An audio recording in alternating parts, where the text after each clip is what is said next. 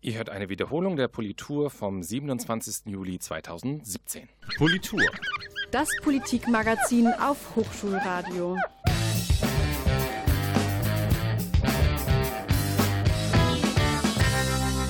Heute mit Maxi Rieger. Die Themen. Vor drei Wochen, da hatten 30.000 Studierende die Chance, ein neues Studierendenparlament an der Heine-Uni zu wählen. Und nun steht fest, wie die Machtverhältnisse im Studierendenparlament und im AStA sein werden. Und es ist eine Überraschung. RCDS, LRG, Campus Grün und Regenbogenliste werden die Koalition stellen. Neue AStA-Vorsitzende soll Jenny Voss werden. Und mit ihr werde ich auch gleich unexklusiv über die Ziele sprechen, die der AStA vorhat. Wir haben auch mit der neuen Opposition gesprochen, mit Lukas Marvin Thum von der Juse Hochschulgruppe und werden im Laufe der Sitzung auch zum SP-Saal schalten. Dort, wo in 30 Minuten die erste Sitzung des Studierendenparlaments losgeht. Ihr merkt, es ist viel los hier an der Heine-Uni und auf der politischen Bühne. Und vor unserer Sommerpause legen wir also nochmal richtig los. Und schön, dass ihr mit dabei seid.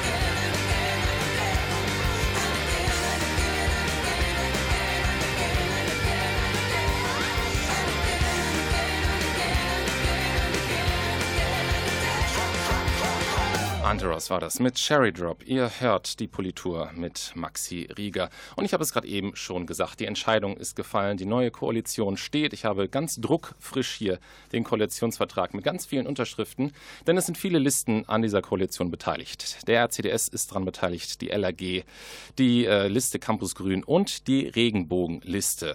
Die hat am wenigsten Stimmen bekommen von diesen Listen, aber sie wird die AStA-Vorsitzende stellen, nämlich Jenny Voss. Und sie ist jetzt hier auch live bei mir im Studio. Hallo, schön, dass du da bist. Hallo Maxi, danke für die Einladung. Du studierst im zweiten Semester Sozialwissenschaften ähm, und bist aber noch nicht so wirklich viel in der HOPO aktiv gewesen. Was befähigt dich, 30.000 Studierende zu vertreten und den AStA zu leiten?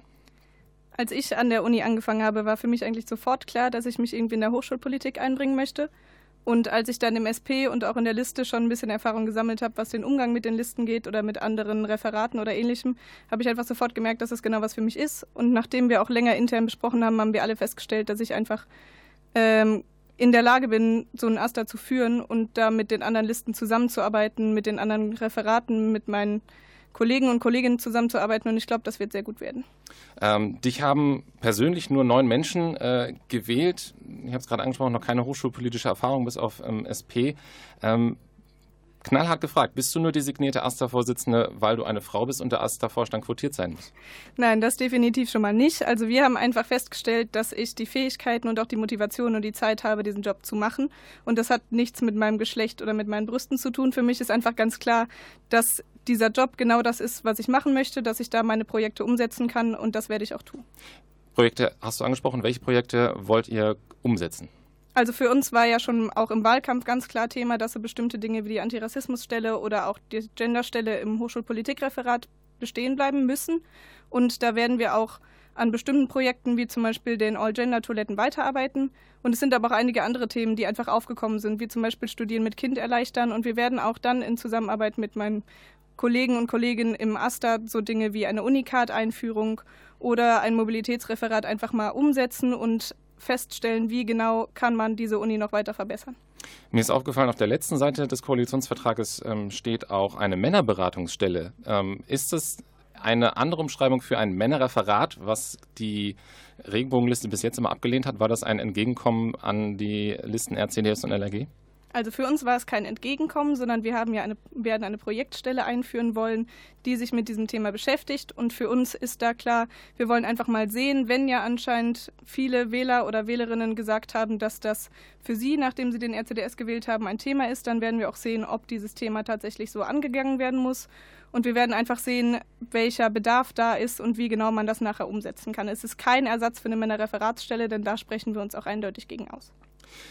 Mir ist auf der letzten Seite noch was aufgefallen. Ähm, der HCDS hat ähm, auf der letzten konstituierenden Sitzung im Dezember sehr, sehr stark kritisiert, dass von den zwei Posten im SP-Präsidium nicht einer von der Opposition besetzt wird. Ähm, da wurde Mitgliedern von anderen Listen, äh, namentlich von den Jusos, mangelhaftes Demokratieverständnis und Machtgeilheit, Zitat, vorgeworfen. Dieses Jahr ist das Präsidium auch wieder von zwei Koalitionären besetzt. Einmal ähm, von einem Mitglied der LRG und einmal vom RCDS. Warum nicht diesmal auch, ähm, nachdem so starke Kritik das letzte Mal es gab und die Konsti-Sitzung auch daran äh, lange, lange gehadert hat, warum diesmal nicht das Hand, die Handreichung an die Opposition? Also wir haben mit dem RCDS darüber gesprochen und wir haben einfach festgestellt, dass wir zwei Personen haben, die sehr motiviert sind, diesen Job zu übernehmen. Und wir glauben auch in Absprache mit ja der vorherigen SP-Präsidentin Kati Sternke, dass das auch eine gute Kombination ist, dass die beiden gut zusammenarbeiten können. Und deswegen ist es für uns einfach die beste Wahl. Aber wäre es nicht trotzdem ein schönes Zeichen an die Opposition gewesen, gerade nach, so wie ich es mitbekommen habe, relativ hm, teilweise, naja, ich will jetzt nicht sagen vergifteten Gesprächen, aber ähm, kontroversen Gesprächen, ähm, da die Hand zu reichen, um auch konstruktiv mit der Opposition zusammenzuarbeiten? Wir haben ja mit auch in Sondierungsgesprächen oder in Koalitionsgesprächen mit anderen Listen darüber geredet, ob denn überhaupt Personal vorhanden wäre für das Präsidium. Und es hat sich einfach herausgestellt, dass nie ein Name gefallen ist, der so konkret war, dass wir damit hätten weiterarbeiten können. Deswegen, wenn niemand anderes für diesen Posten da ist, dann ist für uns auch klar, dass wir für uns die besten Posten und auch für die Studierenden, für das SP die besten Posten da oder den Posten am besten besetzen werden.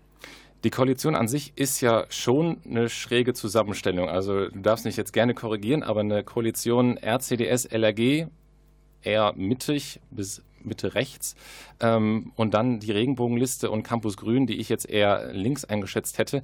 Das ist schon eine interessante Konstellation. Warum seid ihr mit, der, mit dem RCDS zusammengegangen und nicht mit eurer, wo ich jetzt sagen würde, das ist eher eure politische Heimat, den Jusos? Also wir sind auch nicht mit dem Anspruch in Sondierungsgespräche gegangen, so eine Koalition aufzustellen. Wir waren erst einmal offen für alles, aber wir haben festgestellt, dass man mit dem RCDS, mit der LHG, mit Campus Grün sehr gut zusammenarbeiten kann, was Kompromissbereitschaft und Produktivität angeht.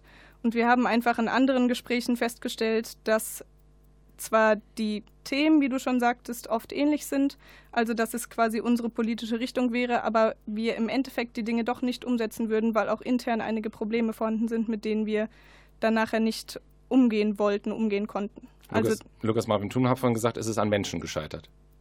Ich würde nicht so sagen, dass es an Menschen gescheitert ist. Wir haben natürlich auch in Gesprächen Kritik an bestimmten Menschen geäußert, aber das ist nicht im Endeffekt das Problem, sondern das Problem ist einfach, dass bestimmte Verhaltensweisen ja auch von allen Listen oder von den Listen dann insgesamt mitgetragen werden.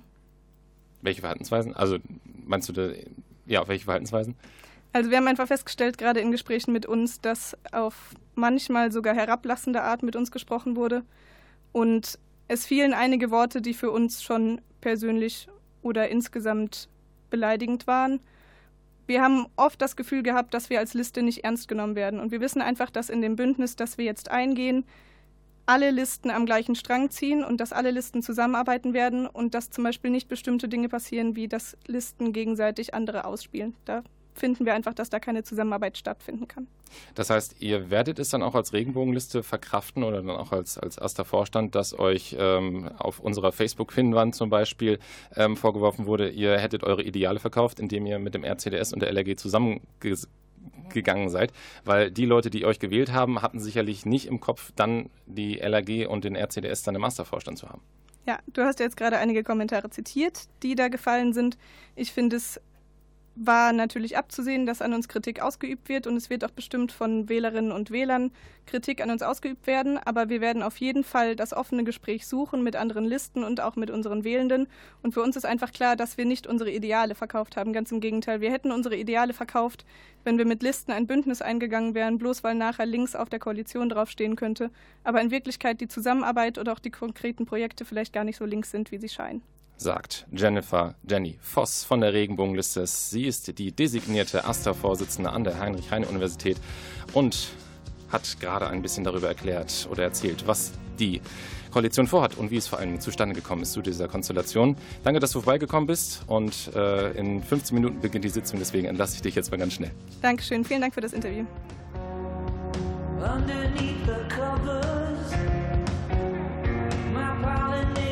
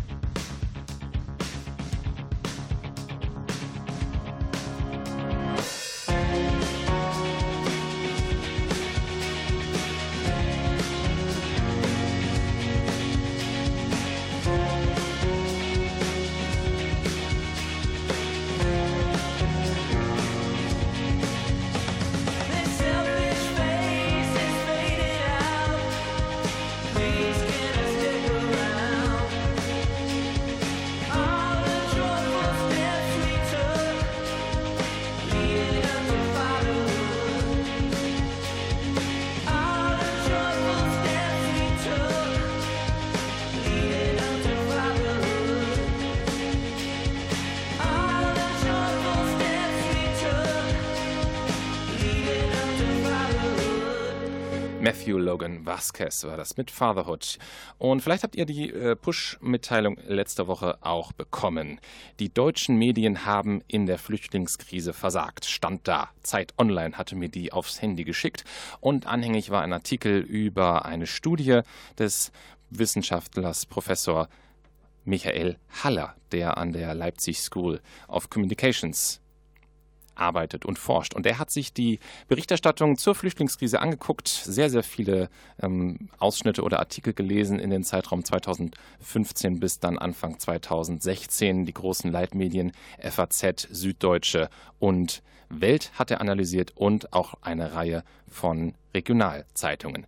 Und mit diesem Urteil, die deutsche Presselandschaft hat versagt, mit dem ist er nicht ganz einverstanden. Allerdings habe ich ihn vorhin gefragt, ja, wo haben die Medien denn versagt?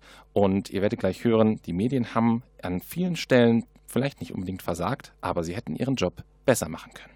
Professor Haller, Ihre Studie basiert auf der theoretischen Annahme, dass Medien folgende Aufgaben haben. Einmal Nachrichten und Meinungen zu transportieren, dann Entscheidungsprozesse in der Gesellschaft und Politik kritisch zu hinterfragen und dann noch drittens die beiden ersten Aufgaben so auszuführen, dass alle Menschen fähig sind, sich zu informieren über alle relevanten Positionen, auch die, die vielleicht nicht so laut vorgetragen werden. Und Ziel des Ganzen ist es, den Bürgerinnen und Bürgern zu ermöglichen, informiert an einer Demokratie teilzunehmen, zu diskutieren und dann auch zu Problemlösungen zu kommen. Soweit jetzt die Theorie. Sie haben viele Tageszeitungen regional untersucht, auch die drei großen Leitmedien äh, FAZ, Süddeutsche und Welt. Haben diese Zeitungen die Aufgaben, die ich gerade genannt habe, erfüllt in der Berichterstattung über die Flüchtlingskrise 2015? Also wenn wir dies als einen Anspruch sehen, dann würden, müssen wir leider konstatieren, dass sie weit hinter diesem Anspruch zurückgefallen sind. Wenn wir es als eine gesellschaftliche Funktion dieses Informationsjournalismus verstehen, dann müssen wir sagen, es gibt viele Dysfunktionen. Also die Funktionen wurden so nicht erfüllt. Das hat damit zu tun, dass ähm, äh, vergleichsweise einseitig ähm, berichtet wurde. Das hat damit zu tun, dass insbesondere aus der Perspektive der ähm, Berliner Politik berichtet wurde, dass äh, gerade die Leitmedien sich mit der äh, Bundesregierung quasi in eins gesetzt haben. Welchen Aspekt gab es dann nicht? Also nur Politik, das heißt zu wenig Betroffene tatsächlich vor Ort, also zu wenig Berichte von vor Ort?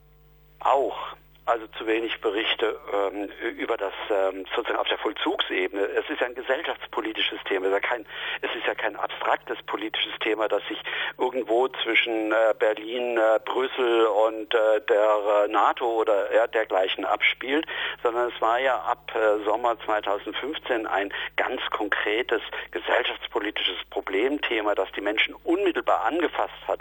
Also diese vielen hunderttausend äh, Flüchtenden und Asyl Nachsuchenden standen ja gleichsam bildlich gesagt vor den Türen. Also man hatte damit auf der Vollzugsebene unglaublich viel an Themen, an Problemen, an Fragen äh, zu behandeln und zu vermitteln, um die ähm, Bürgerinnen und Bürger ins Bild zu setzen, was abgeht. Aber nicht nur dies, auch äh, das ähm, behördliche Handeln, so zeigt sich dann rückblickend, dass auch auf der behördlichen Ebene sehr, sehr viel Missmanagement stattgefunden hat. Oder auch äh, einfache Fragen, wie geht man eigentlich ähm, mit einer Situation um, wenn äh, unter den Flüchtenden sich der ganze Kriegskonflikt des Nahen Ostens widerspiegelt, also Schiiten und Sunniten. Man kann äh, dann doch nicht ähm, äh, diejenigen, die sich, ähm, äh, bevor sie geflohen sind, bekriegt haben, zusammen in ein Asyllager setzen sozusagen, ohne eine Türe dazwischen. Ist doch klar, dass damit neue Konflikte geschaffen werden. Also verstehen Sie, die unglaubliche Unkenntnis und ignorantische Umgang mit diesem Problemthema haben die Journalisten ähm, gleichermaßen ignorantisch äh, behandelt. Und sich haben, sich, haben ihre naheliegende Aufgabe, nämlich hinzugehen, ähm, nachzufragen, zu recherchieren, ähm, haben sie einfach nicht wahrgenommen. Woran liegt das? Das ist eine nicht so einfach zu beantwortende Frage. Natürlich, diese Frage zielt natürlich weit über unsere Studie hinaus, weil es jetzt darum um ja, Beurteilung, Bewertungen und Einschätzungen geht. Ähm, wir haben schon den Eindruck, dass ähm, es ein Rollenwandel gegeben hat im äh, deutschen Journalismus so seit den 90er Jahren hin zu einer vermehrt anpasserischeren, konfluenten Haltung. Ähm, die äh, Berliner ähm, Korrespondenten schätzen es gleichsam auf Augenhöhe mit der politischen und mit der wirtschaftlichen Elite unterwegs zu sein. Man möchte anerkannt sein von der Elite, statt anerkannt sein, anerkannt zu sein von seinen Lesern, Zuschauern und Zuhörern. Es ist eine, ja, eine Form von äh, Suche nach Nähe, die ähm, ja, mitunter einfach peinlich ist. Man sieht das auch an den von uns analysierten Kommentaren der Leitmedien. Die eigentlichen Adressaten dieser Kommentare sind nicht die Leser, sondern sind Politiker. Ja? Also dieses in dem inneren Politdiskurs sich ähm, dort aufhalten und hier ähm, oberschlau oft genug ähm, äh, en, en, entsprechende Positionen zu beziehen und dabei eigentlich die Welt außerhalb dieses Inner Circuits zu vergessen, das ist ein Dilemma, das wir sehr deutlich äh, herausgearbeitet haben. Harte Worte von Professor Michael Haller. Er hat die Berichterstattung zur Flüchtlingskrise analysiert und wir werden gleich nach den Hives darüber sprechen, wie die Journalistinnen und Journalisten denn da rauskommen aus diesem Elitenkreis.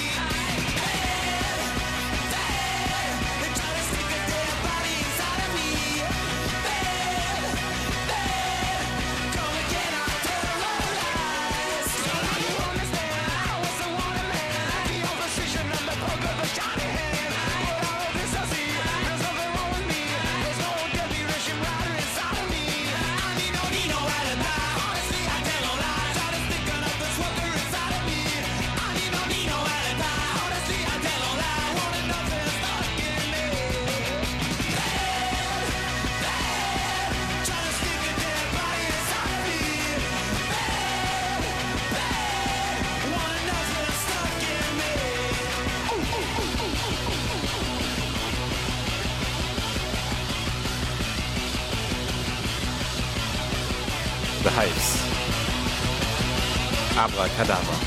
18 Uhr und gleich 27 Minuten. Ihr hört Hochschulradio Düsseldorf und ihr habt gerade schon den ersten Teil des Interviews gehört, was ich mit Professor Michael Haller geführt habe. Er hat die Berichterstattung zur Flüchtlingskrise analysiert und er kritisiert die Zeitungen, die tagesaktuellen Zeitungen. Zu einseitig war die Berichterstattung. Zu sehr wurde darauf gehört und auch abgezielt darauf, was die Politikerinnen und Politiker in Berlin machen und wie man die vielleicht sogar, wie man sich mit denen gutstellen kann. Und zu zu wenig wurde die Perspektive von den normalen Bürgerinnen und Bürgern eingenommen oder den Betroffenen, den Geflüchteten zum Beispiel.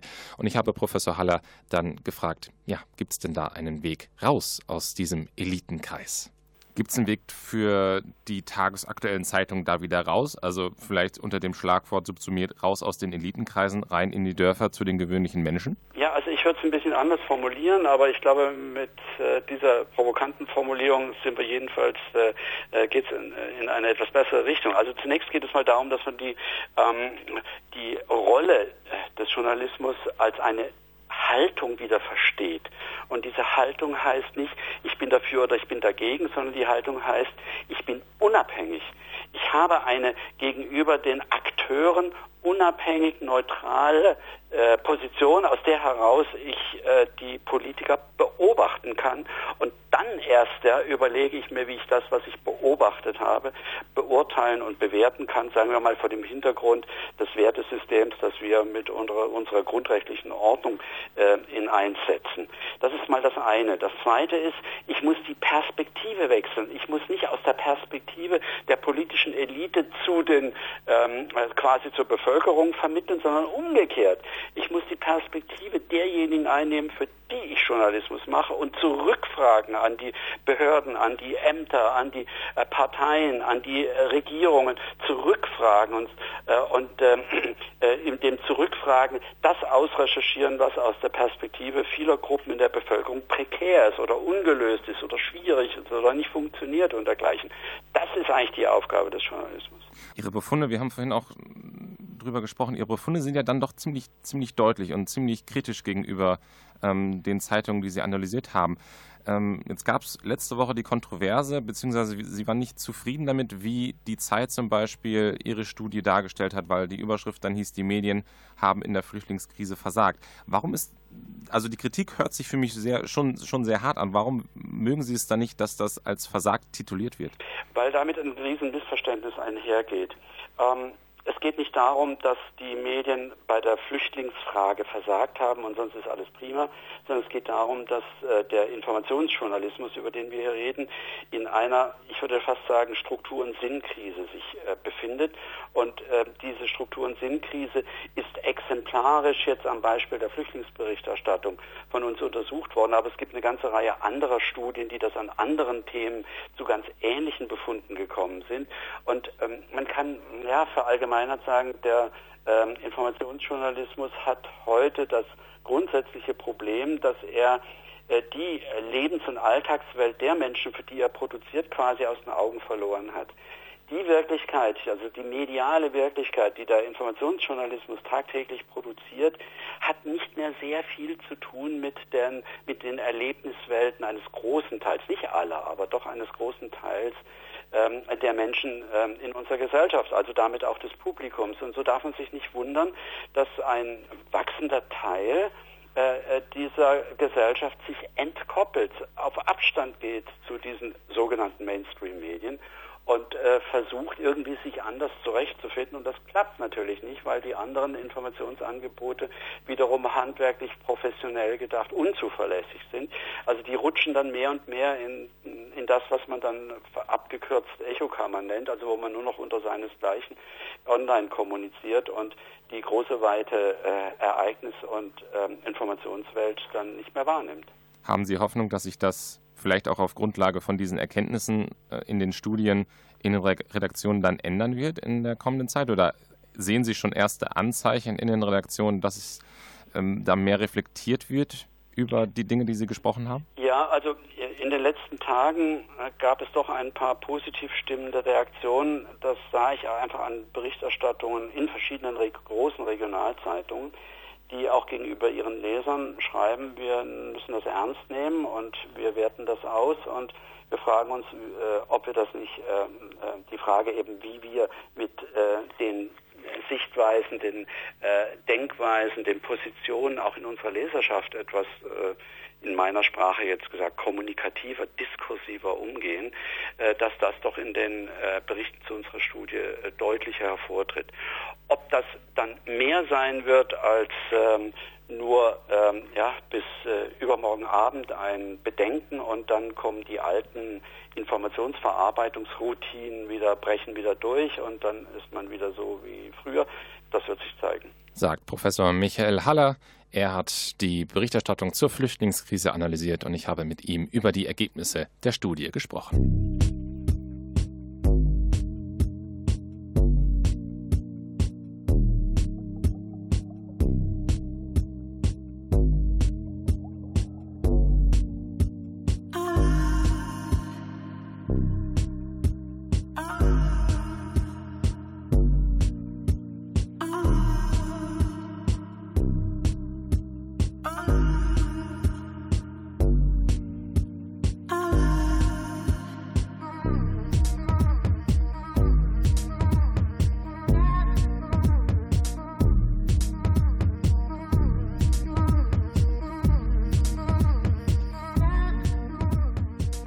Tagen oder eigentlich die gesamte letzte Woche gab es auf dem Campus der Heine-Uni nur ein Thema.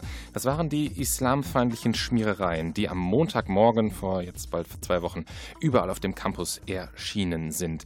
Und das Thema hat sich noch nicht erledigt. Nicht nur, dass die Ermittlungen des Staatsschutzes noch laufen, um herauszufinden, wer den Campus so verunstaltet hat sondern es gab an diesem Dienstag noch eine andere Aktion. Die autonomen Referate des AStA haben sich zusammengetan und haben in der Uni ein bisschen plakatiert.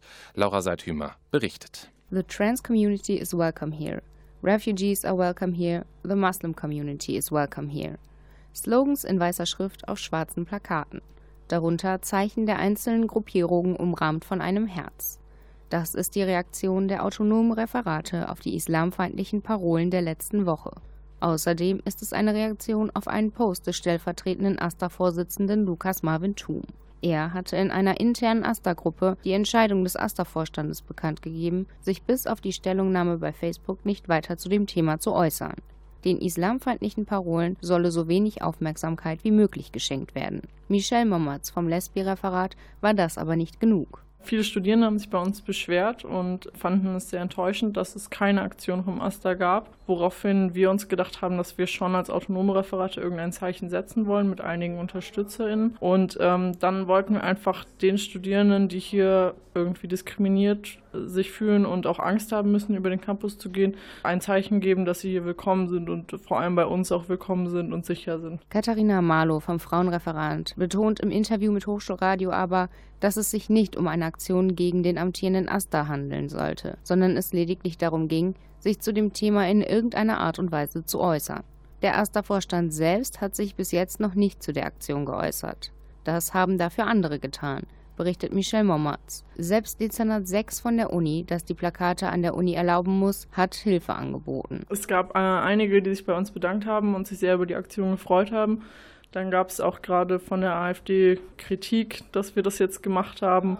Und ähm, D6 hat sich jetzt schon mit uns in Verbindung gesetzt, dass man die Plakate an äh, vernünftigen Stellen anbringen kann, sodass sie auch länger halten und nicht abgerissen werden. Die Reaktionen sind also größtenteils positiv. Konstantin Schippert von der Campus Alternative hat bei Facebook aber deutlich Kritik geäußert. Er wirft den Referaten vor, es entstehe der Eindruck, dass andere Gruppierungen ausgeschlossen würden, wie zum Beispiel Heteros, Deutsche oder auch Asiatinnen und Asiaten. Katharina Marlow vom Frauenreferat an der HHU kann einen Teil der Kritik verstehen. Den ersten kann ich nicht verstehen, weil ähm, eine Mehrheit muss nicht extra angesprochen werden, ihr seid hier akzeptiert, sondern da sie die Mehrheit ist, wird sie von der Mehrheit, also sich selber, auch akzeptiert.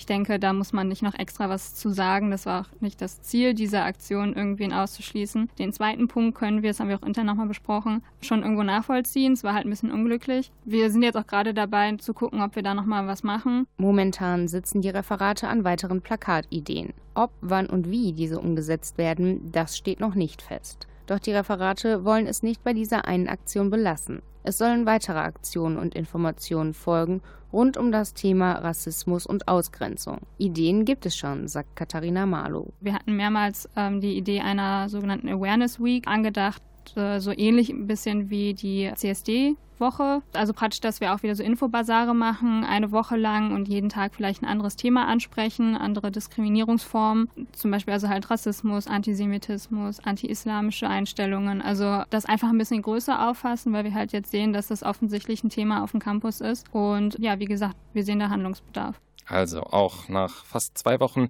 sind die Schmierereien auf dem Campus der Heine Universität nicht ganz aus dem Thema verschwunden und es werden wohl weitere Aktionen folgen. Laura Seithümer hat für euch berichtet.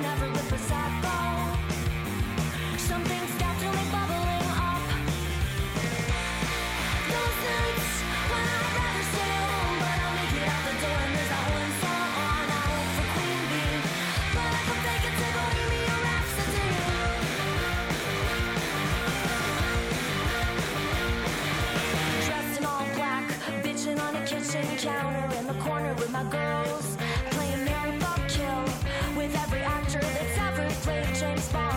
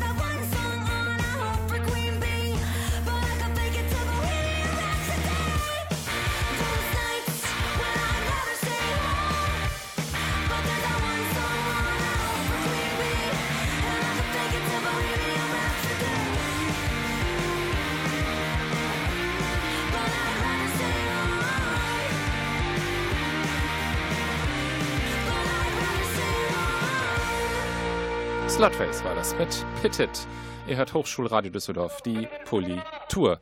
Und ein anderes großes Thema beschäftigt im Moment die Studierenden hier in NRW und das sind Studiengebühren. Nicht die Studiengebühren für alle Studierenden, die wird es nicht geben. Allerdings möchte die CDU und FDP Studiengebühren einführen für Nicht-EU-Studierende, also zum Beispiel für Studierende, die aus den USA hier in NRW studieren möchten. Die sollen 1500 Euro bezahlen. So ist der Plan, ist noch nicht umgesetzt. Der genaue Gesetzentwurf steht auch nicht. Aber Widerstand formiert sich. Nicht nur die Studierendenvertretungen sind dagegen, sondern auch die Rektoren. Und mit einer Rektorin, die stellvertretend für die Fachhochschulen gesprochen hat, habe ich vorhin gesprochen. Das war Professor Ute von Lojewski. Und die findet die geplanten Studiengebühren auch nicht so eine dufte Idee. Professor von Lodewski, was war Ihre persönliche Reaktion darauf, als Sie gehört haben, dass die Koalition aus CDU und FDP Studiengebühren für Nicht-EU-Studierende einführen möchte? Persönlich und direkt, ähm, ich habe gedacht, das ähm, brauchen wir nun wirklich nicht. es, äh, äh, stark verkürzt, aber das war so die erste Reaktion. Ich kann das natürlich auch mit ähm, äh, abwägen und äh, mir ist dann natürlich hinterher auch eingefallen, dass es für beide Richtungen oder für beide äh, Argumente gute äh, Gründe gibt, aber ähm, spontan war es erstmal so, wir brauchen das nicht. Warum?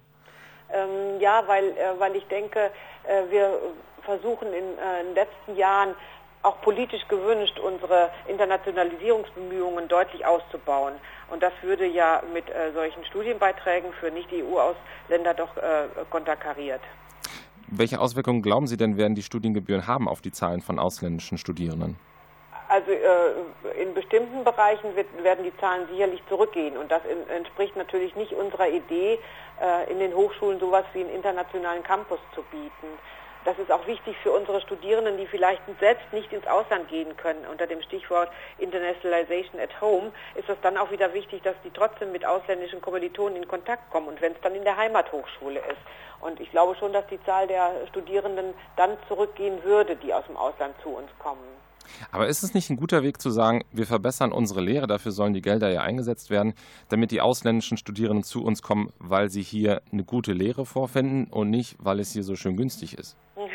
Ja, ähm, das ist natürlich ein, äh, ein, gutes Argument, aber die Qualität der Lehre ist bei uns im Moment nicht, nicht so schlecht. Und ich äh, bin auch ähm, äh, nicht sicher, ob äh, über eine teilweise Finanzierung aus Studienbeiträgen da tatsächlich so viel passiert in der in unserer äh, grundsätzlichen Finanzierung der Hochschulen. Also man müsste ja auch eine ganze Reihe von Ausnahmen ähm, zulassen. Also es wurde ja schon gesagt, Flüchtlinge sollen auf gar keinen Fall bezahlen.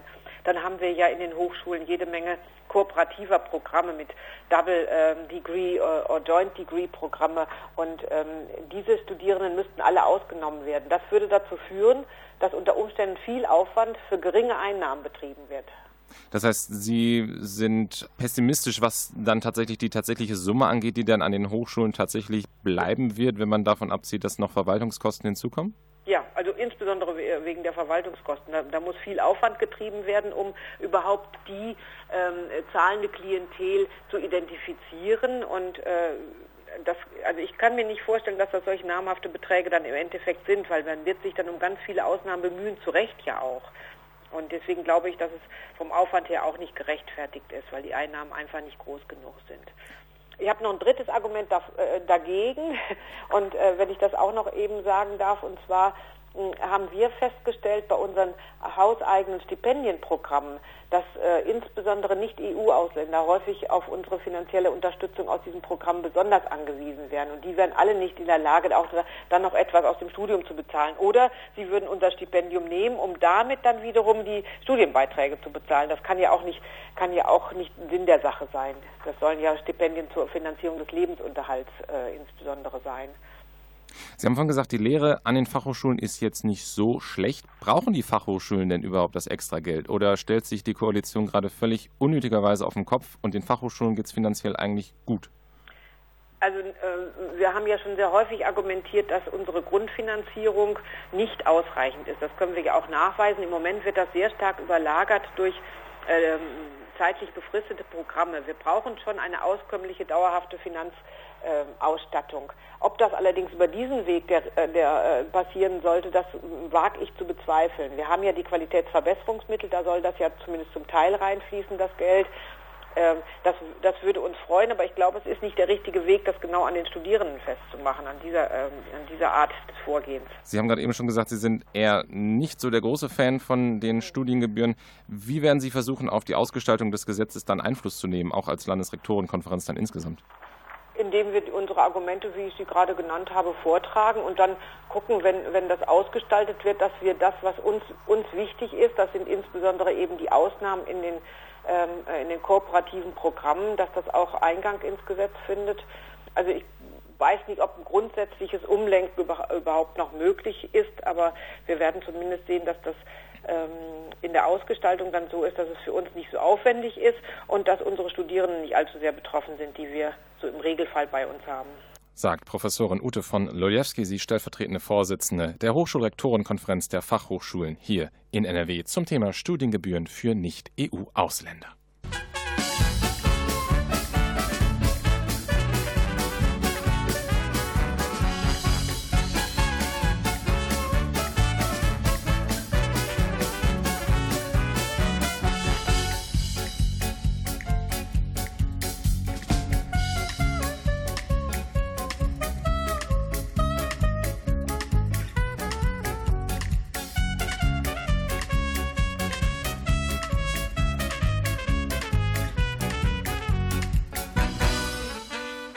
Kurzer musikalischer Break. Balkan Beats sind das von Skalinka. Da schwingt der Balkan Beat schon im Namen mit. Klizzle ist der Song und wir haben 18 Uhr und 46 Minuten. Das heißt, wir gucken mal darauf, was sonst noch so auf dem Campus hier passiert ist. Und nicht nur hier, sondern überall auf der Welt. Aufpoliert. Die Woche im Rückblick. Und was so passiert ist auf den diversen Campi dieser Welt, präsentiert euch Jan Lurenberg. An der Uni Duisburg-Essen gibt es Streit um die AStA-Vorsitzende. In der Stupa-Sitzung am Donnerstagabend wurden mehrere Misstrauensanträge gegen die AStA-Vorsitzende Nadine Benderhu gestellt. Benderhu ist Vorsitzende der internationalen Liste. Zur Abwahl könnte es aber erst Mitte August kommen. Hintergrund des Streits ist eine umstrittene Diskussionsveranstaltung, zu der Israel-Kritikerinnen und Kritiker eingeladen wurden. Zur Veranstaltung sind aber nur 70 Leute gekommen. Dennoch waren 15 Sicherheitskräfte im Vorfeld engagiert worden. Vor allem der RCDS und die Grüne Hochschulgruppe hatten auf eine Absage der Veranstaltung gedrängt. Die Düsseldorfer Uniklinik kann die Behandlung eines Geflüchteten fortsetzen. Bei der Behandlung geht es um eine Nierentransplantation für Basel Huschun. Probleme hatte es gegeben, weil der Aufenthaltsstatus von Basel nicht geklärt war. Mit dieser Unsicherheit wäre es aus rechtlichen Gründen nicht möglich gewesen, eine Nierentransplantation durchzuführen. Nun hat Basel der Klinik den Nachweis des Aufenthaltsstatus erbracht, sodass mit einer medizinischen Überprüfung für die Nierentransplantation begonnen werden kann. Der ärztliche Direktor der Uniklinik, Dr. Klaus Höfken, hat gesagt, dass aber auch vor dem Nachweis die medizinische Versorgung von Huschan zu jeder Zeit gewährleistet gewesen wäre. Die Koalition im Studierendenparlament der Heine-Uni wird aus vier Listen bestehen. Die neue Koalition setzt sich aus dem RCDS, der Liberalen Hochschulgruppe, Campus Grün und der Regenbogenliste zusammen. Die Koalition kommt damit auf neun Stimmen im Parlament, gerade genug, um bei 17 Sitzen die Mehrheit zu haben. Die AStA-Vorsitzende soll Jenny Voss von der Regenbogenliste werden. Die konkreten Bedingungen der Koalition sind in einem noch nicht öffentlich gemachten Koalitionsvertrag festgehalten. Dieser wird vermutlich morgen veröffentlicht werden. Seit 18.30 Uhr läuft die Sitzung des Studierendenparlaments, auf der unter anderem ein neuer AStA-Vorstand gewählt wird. Politur. Das Politikmagazin auf Hochschulradio.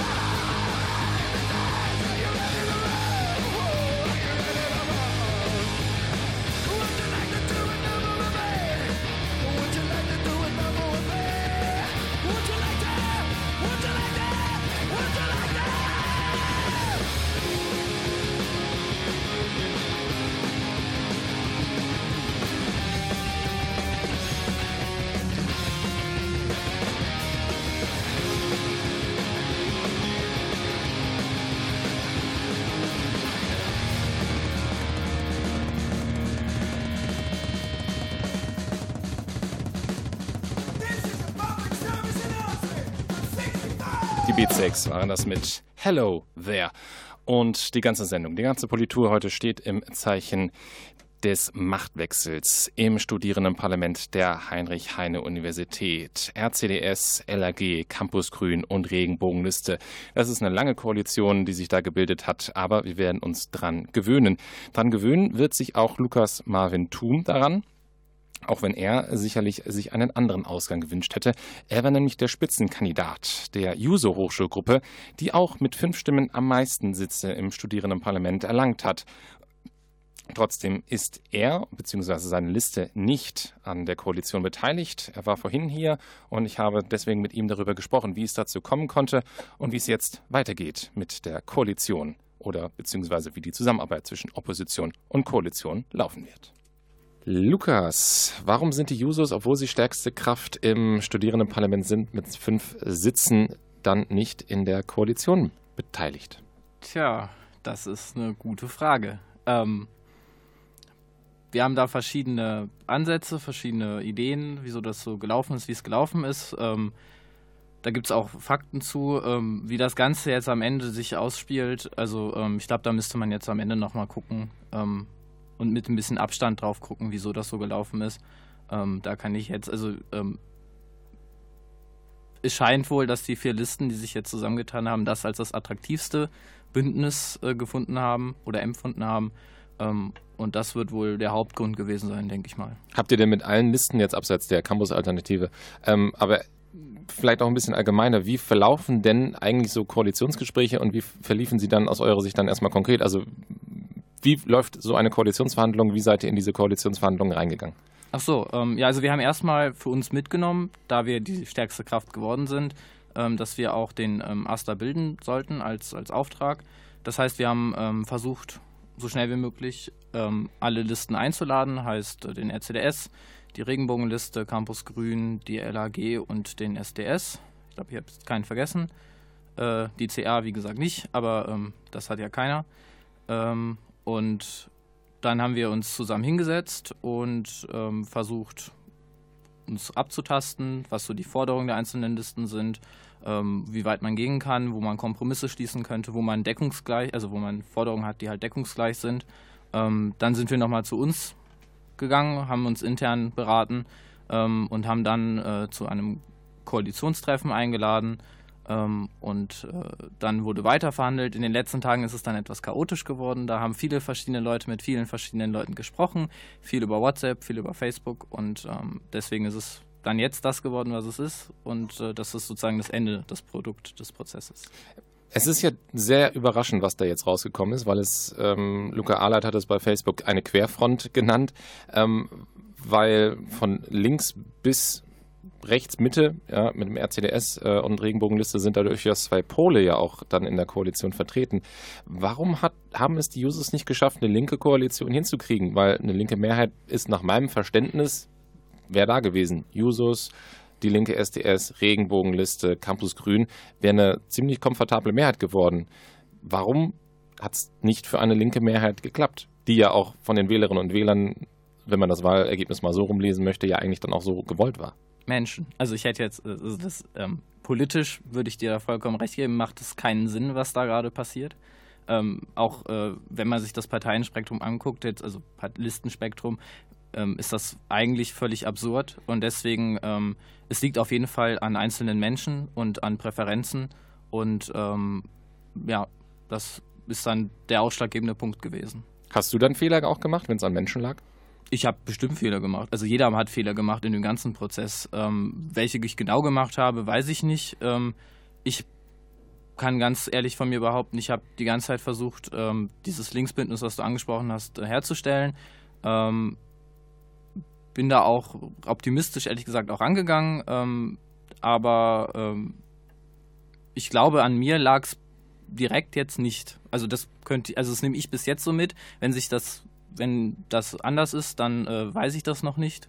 Äh, aber ähm, ich glaube, dass es tatsächlich halt an bestimmten Personen lag ähm, und äh, da. Also wie gesagt, ich weiß es allerdings halt auch nicht hundertprozentig. Ne? Also man muss da jetzt, glaube ich, mit ein bisschen Abstand nochmal drauf gucken, mit den einzelnen äh, Protagonisten nochmal reden, wenn das Ganze ein bisschen abgekühlt ist. Ähm, und dann wird man es finden. Vielleicht äh, ist es ja auch eine Aufgabe von euch, das jetzt herauszufinden, wie genau das jetzt passiert ist. Darauf bin ich dann gespannt. Hat es auch eine Rolle gespielt, dass ihr als Jusos keine Frau mehr in den Vorstand schicken konntet und das euren Spielraum eingeengt hat? Das hat tatsächlich den Spielraum eingeengt und es ärgert mich persönlich auch, ähm, dass wir das nicht konnten. Also es ist, ähm, ich glaube, wir sollten und wir haben auch den Anspruch für uns, das hinzubekommen. Ähm, wir müssen an dem Teil intern arbeiten, ähm, dass wir halt für Frauen attraktiver werden, weil wir hatten mal vor zwei Wahlen, glaube ich, äh, fast, also wir hatten mehr Frauen auf der Liste und ähm, da waren wir mal relativ gut aufgestellt. Ähm, das sind wir jetzt nicht mehr. Daran müssen wir jetzt arbeiten. Dafür haben wir jetzt ein Jahr Zeit. Ähm, und dann gucken wir auf die nächste Wahl. Du hast das ja Zeit jetzt angesprochen, Opposition. Was wollt ihr da machen? Ähm, wir werden das Ganze konstruktiv kritisch begleiten. Wir werden ähm, uns nicht so verhalten wie der RCDS in den ersten Sitzungen äh, und alles blockieren und versuchen da so viel, so viel Chaos reinzubringen wie möglich. Wir werden heute ähm, unsere Fragen stellen. Wir werden ähm, da konstruktiv und ähm, mit, mit Respekt äh, dem Ganzen umgehen ähm, und werden versuchen, das Ganze zu begleiten und für die Studierendenschaft immer noch das Beste rauszuholen, ähm, was dann eben unsere Aufgabe ist, das auch theoretisch äh, mitarbeiten, wenn man uns lässt ähm, und äh, unsere Themen versuchen trotzdem zu setzen. Welchen Umgang erwartest du von der Koalition mit euch als Opposition? Weiß ich nicht. Also das ähm, ich, ich hoffe, dass er, dass er freundlich und konstruktiv ist. Ähm, das hatten wir auch in allen Koalitionsgesprächen eigentlich angesprochen, dass man, ähm, auch wenn man in der Koa ist, äh, mit der Opposition gut zusammenarbeiten möchte. Das hoffe ich, dass es eingehalten wird. Ähm, wir werden uns nicht irgendwie ungebührlich verhalten oder irgendwie jetzt knatschig darum stänkern, ähm, sondern weitermachen mit unserer Arbeit, die, finde ich, ganz gut war und die werden wir versuchen fortzusetzen sagt Lukas Marvin Thum. Er war Spitzenkandidat der Juse Hochschulgruppe, die am stärksten vertreten sein wird, im Studierendenparlament allerdings nicht im AStA beteiligt sein wird. Und in dieses Studierendenparlament, über das wir in dieser Sendung schon so viel gesprochen haben, schalten wir jetzt live. Dort ist nämlich meine Kollegin Laura Seithümer und sie ist dort live bei der konstituierenden Sitzung dabei. Laura, wie ist denn dort im Moment die Stimmung? Also es ist, die Stimmung ist eigentlich sehr, sehr gut. Es gab noch keine Ausfälle, ehrlich gesagt. Ähm, es ist sehr, sehr voll hier. Es gibt keine Stühle mehr. Es gibt Leute, die draußen stehen vor dem Saal, weil drinnen kein Platz mehr ist. Und ja, bis jetzt für die erste halbe Stunde läuft es eigentlich sehr gut. Die, ich wollte gerade sagen, die Sitzung ist ja jetzt noch nicht so alt, äh, halbe Stunde, du hast es gesagt. Wie gab es denn, gab es denn schon erste Entscheidungen? Als erstes, was ja immer gewählt werden muss, bevor dort irgendetwas passiert im äh, SP, ist ja ein Präsidium. Das war bei den letzten konstituierenden Sitzungen manchmal ein Problem. War es das heute? Überhaupt gar nicht. Das Präsidium ist schon gewählt. Manuel May von der LHG, der ist äh, neuer Präsident und seine Stellvertreterin ist Sabrina Schmidtke von RCDS. Das ging alles relativ flott. Die wurden, haben sich vorgestellt, dann wurden zwei Fragen gestellt, abgestimmt und beide mit 10 zu 7 bei Sabrina und 10 zu 6 Stimmen bei Manuel. Der hatte noch eine Enthaltung, wurden die beide angewählt. Äh, Wie ist jetzt der weitere Verlauf der Sitzung? Jetzt geht es gleich erstmal weiter mit den GO-Anträgen und dann mal schauen, was danach noch so passiert. Ich habe gerade ehrlich gesagt die Liste nicht vorliegen, aber es kommen natürlich noch die ganzen Berichte des Wahlausschusses, die Berichte der Ex des Ex-SP-Präsidiums und so weiter. Das passiert alles heute noch. Und das könnt ihr auch alles live verfolgen. Geht einfach auf Twitter Dort twittert Laura für euch den ganzen Abend so lange, wie die Menschen dort zusammensitzen.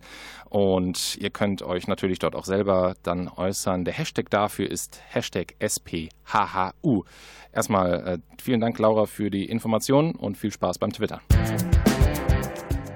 Und jetzt gibt es noch eine letzte Sache, die ich äh, loswerden muss. Nachpoliert. Das Beste zum Schluss. Es ist jetzt Zeit, Selbstkritik zu üben. Denn ähm, aufmerksame Zuhörerinnen und Zuschauer werden vielleicht vor zwei Wochen äh, einen Kommentar gesehen haben bei Facebook oder einen Kommentar hier in der Politur gehört haben, in dem ich mögliche Koalitionen im SP genannt habe. Und eine Koalition habe ich eigentlich nur für möglich gehalten, wenn die Jusos mit dabei sind. Obwohl die Jusos einen Sitz verloren haben, sie sind die Sieger der Wahl. Sie sind immer noch stärkste Liste und ohne sie ist keine Mehrheit möglich. Tja, von wegen. Da lag ich einmal komplett falsch. Das muss man ja auch mal so eingestehen und kann man ja dann auch mal sagen. Ich hätte tatsächlich nicht gedacht, dass die anderen Listen, in dem Fall RCDS, Regenbogenliste und Campus Grün, auf die liberale Hochschulgruppe zurückgreifen. Ähm, eine Liste, die in der letzten Wahlperiode nur auf einer Sitzung anwesend war und alle anderen Listen eigentlich auch kurz vor der SP-Wahl gegen sich aufgebracht haben, hat, weil sie Christian Lindner an die Uni geholt hat, ohne sich an die Raumbuchungsregeln zu halten. So hatte ich mir das damals vor zwei Wochen gedacht. Anders als vor zwei Jahren spielt die LRG allerdings kaum noch eine Rolle obwohl die Liste einen Platz dazu gewonnen hat aber durch ihre Tatenlosigkeit im vergangenen Jahr die LAG hat nicht einen Antrag im SP gestellt und war nur bei zwei Sitzungen anwesend hat sie ihre Rolle als verlässlicher Partner verloren. Da hilft es auch nicht, Christian Lindner an die Uni zu holen. Anscheinend doch. Ist es jetzt also der Fall, die LAG ist Mitglied im AStA-Vorstand, nicht direkt im AStA-Vorstand, aber Mitglied in der Koalition, die den AStA-Vorstand trägt. Und ich habe es auch gerade gehört, stellt auch den SP-Präsidenten. Ich bin also jetzt sehr gespannt, wie die LRG den Pflichten dann jetzt nachkommen wird. Hoffentlich besser als in der letzten Wahlperiode. Aber bevor hier der Eindruck entsteht, ich hätte komplett keine Ahnung gehabt vor zwei Wochen, dass die linken Listen sich nicht so, entschuldigt bitte das Wortspiel, grün sind, das habe ich vor zwei Wochen immerhin schon mal angedeutet. Eine linke Mehrheit ist trotzdem wahrscheinlich und würde auch nicht an den Inhalten scheitern, aber vielleicht an den Personen. Denn nicht alle Personen aus den linken Listen können gut zusammenarbeiten. Also, zumindest in diesem Punkt waren meine Informationen damals ganz gut. Aber die vergangenen Wochen und vor allen Dingen die vergangenen Tage haben mal wieder gezeigt, in der Politik kann viel passieren, in der Hochschulpolitik kann alles passieren. Und deswegen hat es mir auch so viel Freude bereitet, in den letzten drei Jahren für euch die hochschulpolitischen Akteurinnen und Akteure auszufragen, mir meinen Hintern auf den SP-Sitzungen Platz zu sitzen und in 140 Zeichen zu probieren, langatmige Dialoge für euch zusammenzufassen. Ich habe die letzten drei Jahre praktisch jeden Donnerstag hier im Sender verbracht und ich hoffe, dass es sich für euch gelohnt hat, dann jeden Donnerstag um 18 Uhr einzuschalten oder dann auf unserer Homepage nachzuhören, was wir hier fabriziert haben. Mit dem Fabrizieren am Donnerstagabend, da ist es für mich jetzt allerdings vorbei. Meine Bachelorarbeit ruft so laut, dass ich sie tatsächlich nicht mehr ignorieren kann. Mir persönlich tut das sehr leid, weil ich diese Sendung und vor allem auch die Zuhörerinnen und Zuhörerreaktionen immer sehr geschätzt habe. Deswegen bleibt mir jetzt einfach nur zum Abschied zu sagen, vielen, vielen Dank für die treue Zuhörerschaft in den letzten Jahren. Ich hoffe, wir haben es geschafft, und ich habe es geschafft, jetzt mal ganz persönlich, euch die Hochschulpolitik, insbesondere die Hochschulpolitik, näher zu bringen, euch ein paar Hintergründe zu erklären. Und ich bin voller Überzeugung, dass das zum Glück so weitergehen wird. Ihr habt gerade nämlich die Person schon gehört, die den Laden hier weiterschmeißen wird. Ihr habt sie auch in den letzten Wochen schon mehrfach hier am Mikro gehört. Laura Seithümer wird diesen Platz übernehmen und ich bin mir sicher, genauso gut die Arbeit fortführen und vielleicht sogar ein kleines bisschen besser fortführen, als ich das gemacht habe. Ich bedanke mich auch bei Laura Seithümer für die Mitarbeit heute bei dieser Sendung. Und ich danke auch dem Chefredakteur Tim Neumann, der nämlich auf Sende verantwortlich ist, für seine Unterstützung, vor allen Dingen in den letzten Monaten, aber auch in den gesamten letzten drei Jahren. Das soll es von mir gewesen sein am Donnerstagabend hier in der Politur. Vielen Dank fürs Zuhören und euch noch einen wunderschönen Donnerstagabend.